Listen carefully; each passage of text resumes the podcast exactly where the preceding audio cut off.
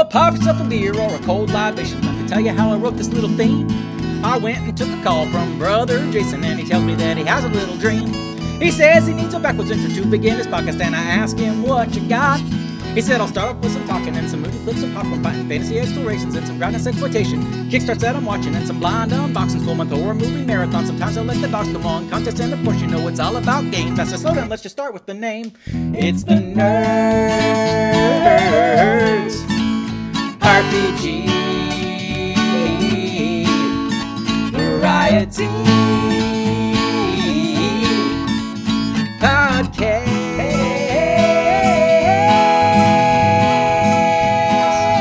with the other Jason.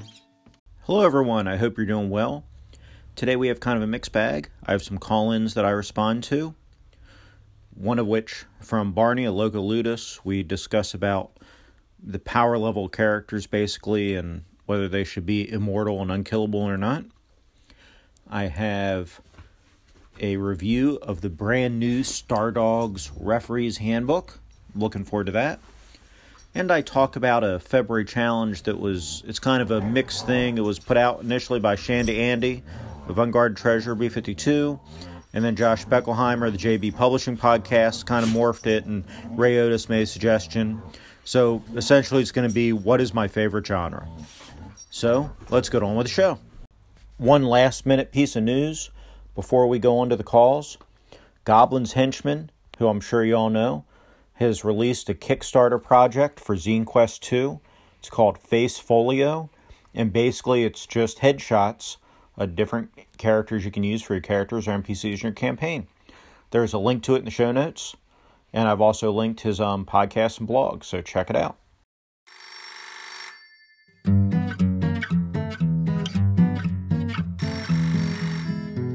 Who's on the phone? Who's on the phone? Who's on the phone? Who's on the phone? Well, maybe it's your auntie or a joke by your spouse, but the operator screaming is coming from inside the house.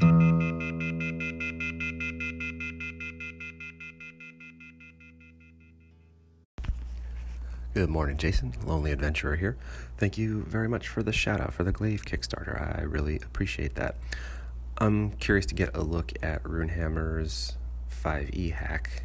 Uh, sounds interesting. I'm curious where it differs from something like uh, Darker Dungeons. Uh, was it Giffyglyph's Darker Dungeons, which is a, also a series of rules to or hacks to make 5e a bit more like a, a deadly dungeon crawl.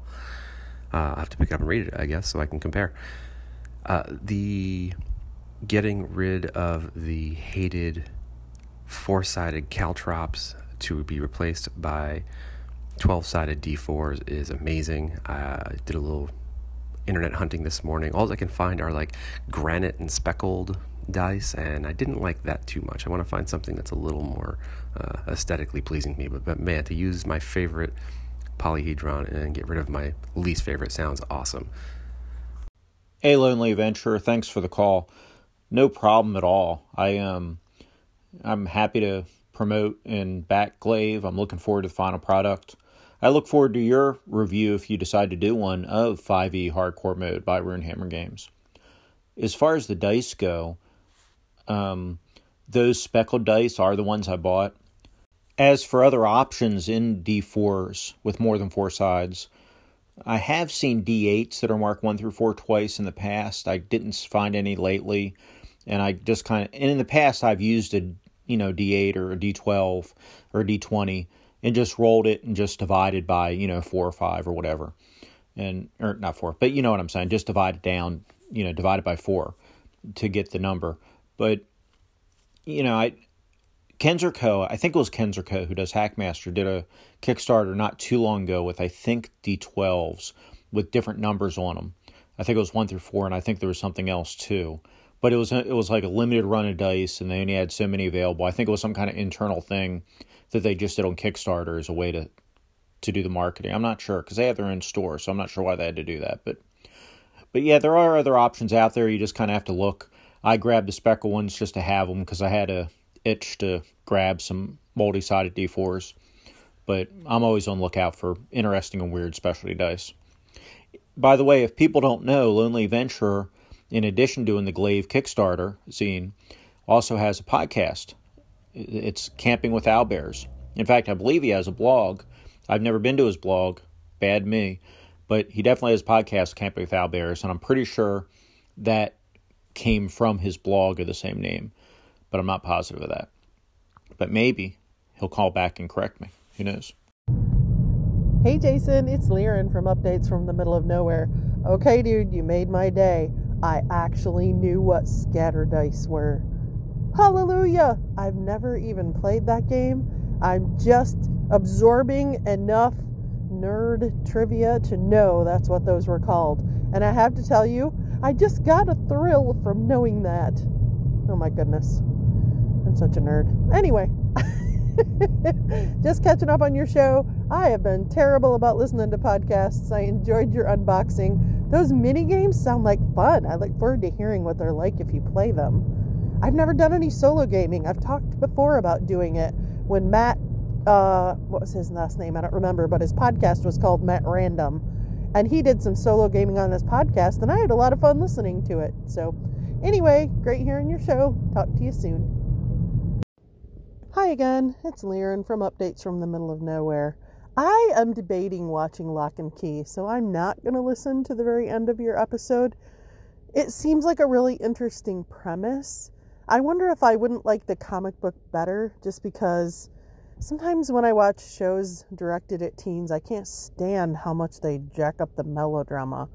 So I don't know if this one does that or not, but like, really, I would love to watch a show sometime that doesn't involve somebody's parent dying or some terrible tragedy and then, you know, some adventure ensues. So, I don't know, maybe they'll make something like that one of these days. Anyway, I'm loving catching up on your show. That was a fun unboxing.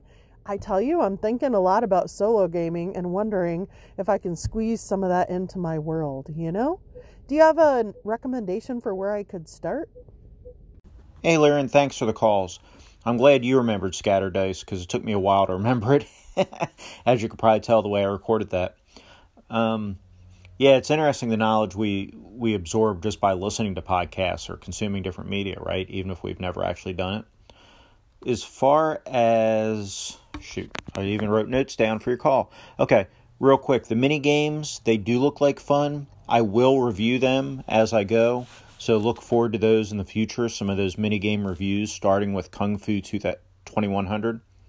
Um, Matt Jackson is who you're trying to think of that did the solo gaming. Matt Jackson, who has the Matt Random podcast. As far as Locke and Key go and goes and mel- melodrama, yeah, there is. I'm, I mean, I'm pretty sure I mentioned it, but the dad does die right before the show starts and right before the comic starts and the way the different characters are reacting to the dad's death is part of the show. So that melodrama is there. That said, it wasn't that bad. It, it didn't. I didn't mind it. Maybe I'm just callous or not callous, but I'm, you know, it doesn't bother me as much.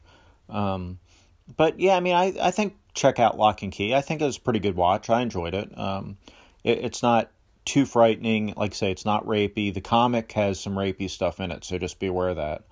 Um, like say, the comic is much more a horror comic than the show is a horror show. Um, but yeah, I, I, think you'd enjoy. You may enjoy it. I, I think it's worth watch. Um, and the last thing, as far as solo games, so I, Liren and I don't live too far apart, to be honest. And so what we've done, really, recommending solo games is tough because it really depends what kind of genres and what things people like how much space they have, whether they can leave a game set up, whether they like cards, whether they, you know, it, there, there's a lot that goes into what kind of solo game you may or may not like. So what I'm going to do is I'm going to take, I've got stacks and stacks of games, so I'm going to take like I don't know, ten or or a dozen solo games over to her and, and and just let her borrow a bunch of them and see what she likes. So maybe here on this show or on her show, we'll report back on her exploration into the solar game hobby. So I'm looking forward to that. I suppose I should mention her podcast. It's Updates from the Middle of Nowhere. You can find it on Anchor. Hey Barney, Jason here.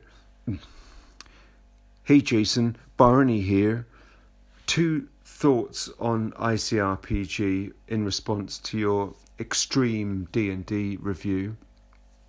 I don't know how amazingly profound they are, but they've occurred to me and I thought I'd send them to you. The first one is if anyone thought that ICRPG was some kind of uh, twisted clone of D&D, the fact that we now have the Runehammer D&D hack shows how different ICRPG is.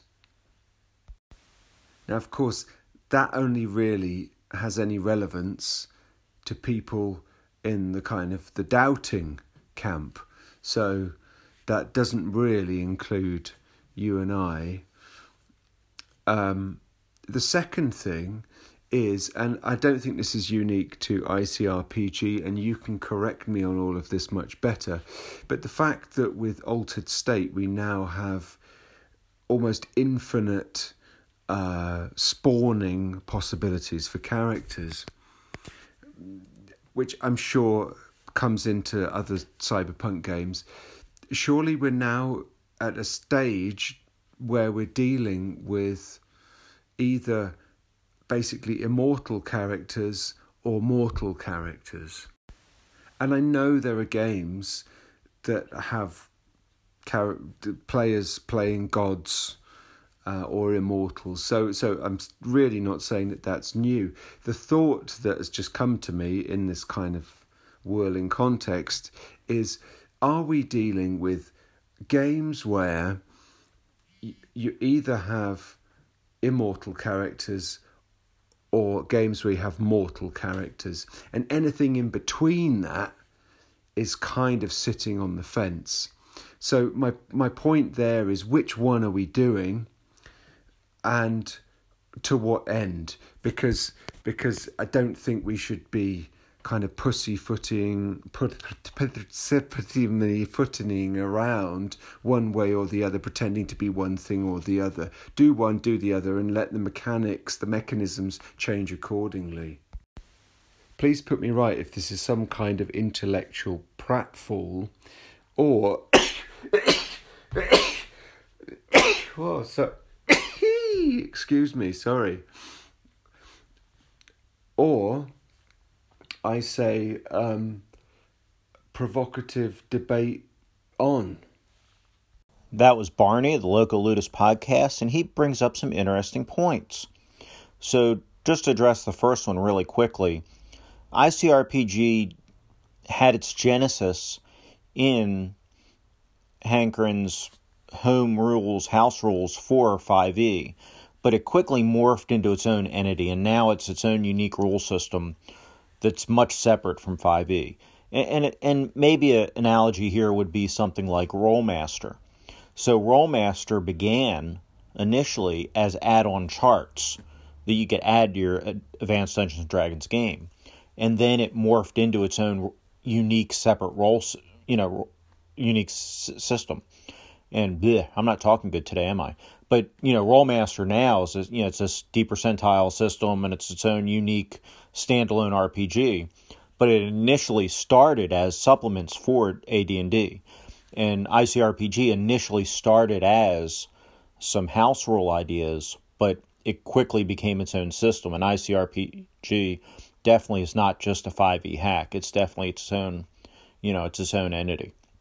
So I think that's very astute of Barney to point that out. And I think that is important as there are naysayers out there. The second point is interesting, and I think it's a bigger topic than I can cover today in this on this podcast. But but I'll outline kind of what I'm getting from what Barney's saying, and we'll see if he calls back and puts me straight that I'm misunderstanding him. So I guess where this starts though we're currently playing in an ICRPG Altered State game. Altered State is a cyberpunk setting. And in the cyberpunk st- setting, most players' consciousness is set in their stack. And the stack is basically a microchip at the base of their skull or in their top of their spine. And this is kind of like the TV show Altered Carbon, right? And I assume the books. I haven't ever read Altered Carbon, the novel or books, but but so the idea is you know, if a body's destroyed, you could take that microchip, put it in a different body, and the that consciousness can live on, effectively being immortal. And so does this make unkillable characters is kind of I think where Barney's going. And if the characters are unkillable, do we treat them differently than mortal characters? And does that change the kind of adventures that we we try to play in these games? Does it change the stakes? Does it change the kind of things we want to do? And I think that's a very interesting question. And again, I think it's a podcast on its own, or maybe a couple. But so here's my answer to that. Altered State actually does address this, and, and, and I'm sure Barney knows this, but Altered State addresses this in that if your character takes too much damage in one shot, then the stack, the thing that has their consciousness, is destroyed. So you can still be killed in altered state. You're not automatically immortal because you have the stack. So that I think that's an important, um, you know, important thing to point out. That definitely you're not guaranteed to survive just because you have these stacks. And I'm furiously going through my um, PDF here trying to see the, the here it is. So so mechanically if a character ever hits negative 20 hit points, then the stack is destroyed as well as that character's body, so they can't be brought back. So if you hit negative 20 hit points in ICRPG, Altered State, you cannot be resurrected. You can't be put into a different body. And while that sounds like, hey, negative 20 is a lot, it's really not, being how base hit points characters have 10. And the weapons in this game, some of them do like you know, 2d12, um, 6d6. You, you know, they, they do crazy amounts of damage, 3d6. So you can easily sustain 20 point, negative 20 points in this game. So, oh, I'm sorry, double, yeah, 2d12. Anyway, point being, you could easily take, you could easily get to negative 20 points, you know, hit points. So I don't think the characters are immortal in the game, but they are a little bit harder to kill. One thing that goes to that, though, and, and this came out of our last game session, and, and this is a fault of me as a GM. This is where I failed my players. But the the game has a mechanic that if a player is knocked out, if they go down to zero hit points, they can be revived by other players. And then there's also healing thing, you know, healing not healing surges, but there's like healing syringes where you could like, you know, inject somebody give them a hit point boost in the game and na- their um, nanoclots. You know, spray this nano form on any wound to heal 1d10 hit points. So what happened was Barney's character had had a fumble with a grenade and it kind of blew up right in front of him and it killed him. And one of the other characters that was able to stabilize him, Barney made his his save, so he was the one hit point basically, and then somebody hit him with the nanofoam the regenerative foam, and he was up to almost. I, he might have been back to full hit points. I don't know, and I think he only has ten hit points, so it's not that much. But point being, he basically blew, killed himself with a grenade, and then was healed up within a couple rounds, almost good as new. So I think that's kind of where this is coming from, and really, even though the rules allowed that, you know, and I'm not one to to stop player uh, choice, and I'm not one to say, oh, you can't do that. But probably that's something to look at in the future where it's not you know i don't know if that's the we want that in our game. And that's something to talk to the other players about whether they were okay with that or whether we should have more lingering effects if you're killed in the game whether you, or, or if you're knocked out in the game whether you can be brought back that quickly so i'll kind of we'll talk about that before the next session and, and i'm happy to go with however the table feels on that but I, I think that's where he's going with that so and so we're talking immortal characters versus mortal characters, and to what end? And I think that goes to the kind of campaigns you would play. You'd play different kind of campaigns and different, like say, you'd have different missions, different adventures for immortals than you would for characters that could potentially die. You know, Superman doesn't face the same threats as, well, let's not use Batman. Let's use, um, you know, let let's use um, Sam Spade, right? Let, us really change our power levels here. So you would never put Superman. Well, I mean, you could put Superman in a Sam Spade adventure, but or Sam Spade mystery, but obviously it's going to be pretty easy. Where Sam Spade couldn't handle, or it would be a lot harder for him to handle Superman, you know, to go against Brainiac, right? So definitely you're going to have a totally you're going to set up totally different things depending on the power level there. And and I don't think Altered State characters are Superman level by any means, but I, think it's an interesting question and one we'll have to address in the future. And I would be interested to hear other people's thoughts on that. And and I may revisit this, you know, down the line. But I don't want to take any more time on this because I want to get on to the review of Star Dogs Referee Handbook.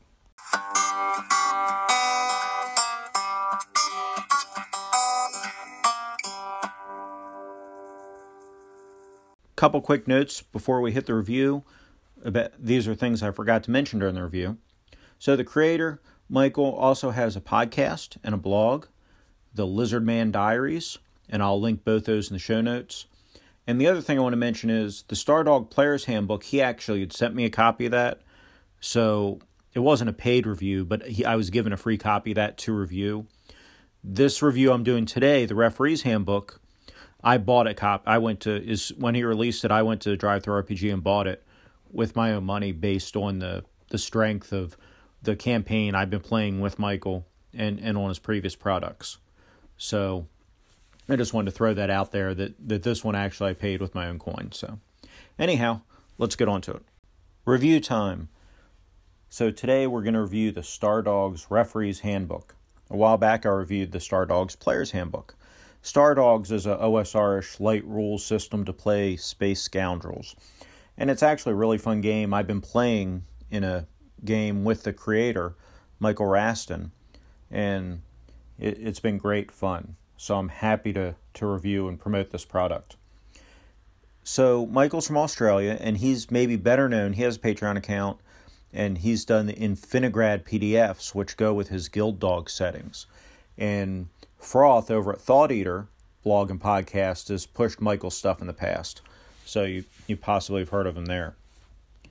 So where the Star Dogs Player's Handbook basically gives you all the rules for the game, for the player and the GM.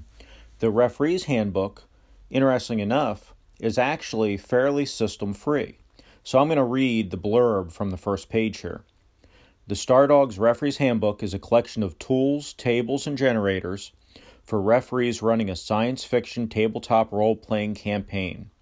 While it has been written for use with Stardogs, it is system neutral and can be used with any science fiction table rule set. So even if you don't aren't you don't play Star Dogs, you're not interested in that, this referee's handbook might be of interest to you. So let me give you a quick overview of the product. It's PDF only. It's currently $4.99 on DriveThruRPG, at US dollars. It's 62 pages long. Now, that 62 pages includes the cover. The first page has a how to use this book section. It has advice on running Star Dogs or other soft science fiction tabletop role playing games. The second page is the table of contents. And the rest of the book are tables and random generators there are so you have the cover, you have the first two pages, there are three full page illustrations, and then there are 56 pages that have tables and reference charts on them. Now, some of those pages do have illustrations as well, but effectively you're getting 56 pages of tables and ch- charts and random charts and things in here. So it's pretty good value. And he has generators for you name it from planet generators to NPC generators to alien species to dangerous sectors to random space encounters to nebulas, an impressive technology and advanced combat equipment generator, uh, out space outposts, and it's got like mapping think generators in here that give you like mapping, kind of like you know, and and they have you know, to make maps, and the station generator gives you ways to help map out the station, and it's all very well done. I, I really like this book. I highly recommend it if you're at all interested in the genre and you're all interested in this kind of thing. Uh, if you like ge- random generators at all, random tables, this is a great re- guide. The art is is good. I actually really I like the art in here a little better than the player's handbook. Um, but again, it doesn't overpower the content. Most of this is just tables and charts. So it's it's really good. And and like you said, it's system it's system neutral. There are stat like the NPC generator generator and the alien species generator do have like Stardog stats, but it's easy enough to convert that to whatever system you're using. Overall, I think this is a win-win product and, and I recommend folks check it out. And there'll be links in the show notes on where you can find this product and where you can find more information on Michael. So I hope this little mini review was helpful, and we'll move on to the next segment.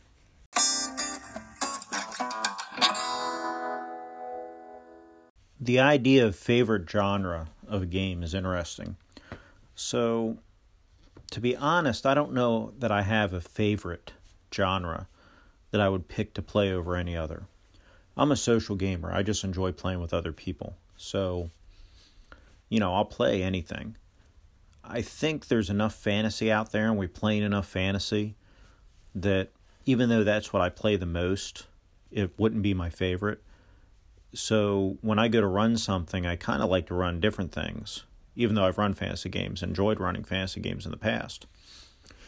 I think maybe modern or like so I like genre films. I, I like um you, know I like exploitation films, but I like horror films, and, and I think horror films kind of fall in that urban fantasy thing, right? So urban fantasy doesn't have to be full blown PC magic users, but having that weird supernatural threat in the modern world to me kind of so regular horror but in and of itself not like slasher or serial killers, but you know, Drac- Dracula falls to me as urban fantasy, right? The Mummy is urban fantasy because you've got that supernatural concept in the modern world. So I, I, I guess maybe that would be my favorite genre when I look at all the media I consume movies, TV, whatever. Like Kolchak the Night Stalker, urban fantasy, one of my favorite shows of all time. So, I guess if I had to pick one, maybe I'd pick that. But honestly, I like them all. So, guess that's not very helpful, huh? What's your favorite genre?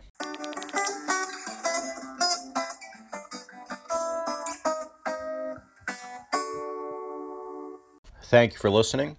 If you want to reach me, you can leave me a voice message using the Anchor app or go to the Anchor website. I'll play it on the air and make you famous. You can also reach me in the Audio Dungeon Discord. I want to thank Ray Otis, who did the thumbnail art for this podcast, and TJ Drennan, who did all the music for this podcast. You can find both of them on Patreon.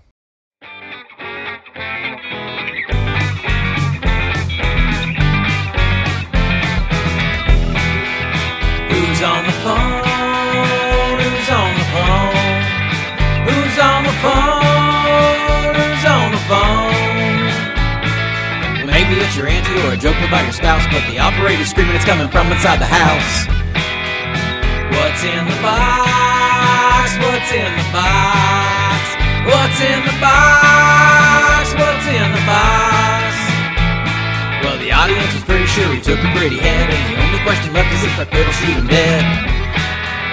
Bring on the gold,